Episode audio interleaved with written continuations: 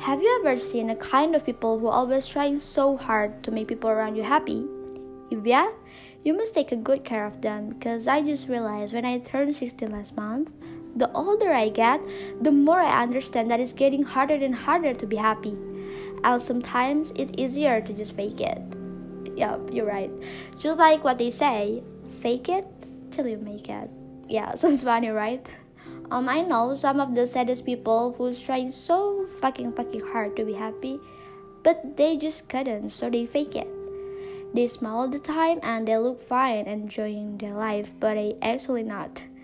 Their smile are probably the brightest smile I've ever seen, and they make the best stupid jokes and trying their best to make everyone smile. But the sad truth is, the closer you get to them, the darker it gets. Yup. The saddest people trying so hard to make people around them happy because they know how it feels.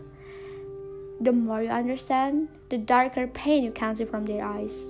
I don't know what the future holds, but I just hope they can actually be happy. I mean, generally happy because I think they actually deserve the world. Yeah.